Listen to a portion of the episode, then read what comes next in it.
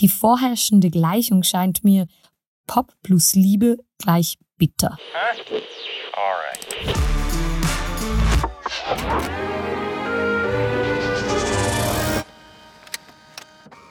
Meine Teenager-Tochter machte kürzlich eine Entdeckung über sich selbst. Sie sagte mir mit leicht beunruhigtem Ton, wie Liebe in echt geht, weiß ich ja gar nicht. Ihre Selbsterkenntnis erinnert an Songlyrics von Queen aus dem Jahr 1980. This thing called love, I just can't handle it. I ain't ready. Crazy little thing called love. Freddy und meine Tochter sind sich scheinbar einig. Keine einfache Angelegenheit, das mit der Liebe. Der Kopf der Tochter steckt eigentlich immer zwischen zwei Fantasy-Buchdeckern. Was Liebe angeht, liegen Fiktion und Realität einer 13-Jährigen weit auseinander. Mit dem Geruch von Druckerschwärze in der Nase hat sie in ihrem Zimmer sitzend Liebe in allen ihren Facetten erlebt. Im echten Leben beschränkt sich das auf peinlich berührtes Kichern, verstohlene Blicke und Pausenhofspiele, die irgendwas mit dem Werfen von PET-Flaschen zu tun haben. Popkultur ist wie ein Seismograph für gesellschaftliche Entwicklungen. In ihrer wissenschaftlichen Arbeit über das Zusammenspiel von Pop und Liebe schreiben Christina Flieger und Christoph Jacke, wenn man Popkultur ernst nimmt, muss man sie als Zeitschrift lesen, die Bilder für etwas bietet, das andere bloß fühlen oder als undefinierten Zustand in ihrem Bauch wahrnehmen. Pop spiegelt demnach das aktuelle Verständnis von dem, was als Liebe angesehen wird und wie sie verhandelt wird. Mit diesem Mindset höre ich mich mal auf Spotify um.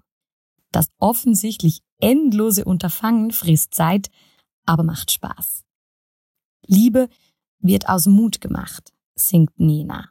In seinem Song Wolke 4 singt Philipp Dittberner lieber auf Wolke 4 mit dir als unten wieder ganz allein.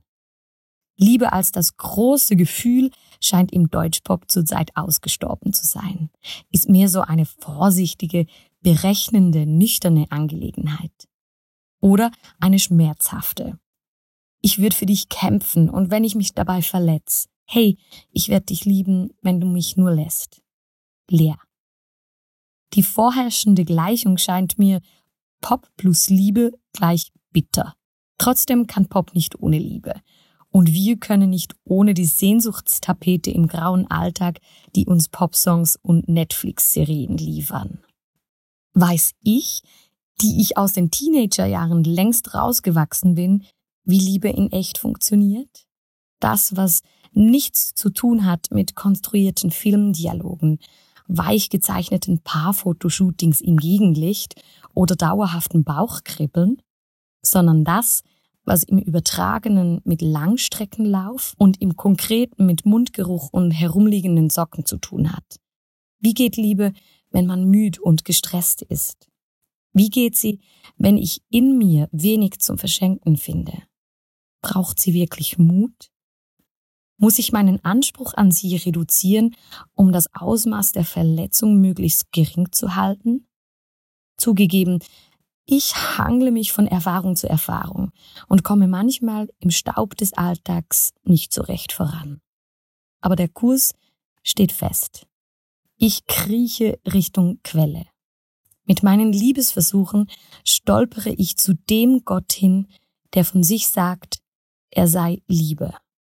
Dabei darf der richtige Soundtrack nicht fehlen, um mit Shakespeare abzuschließen. If music be the food, of love. Play on.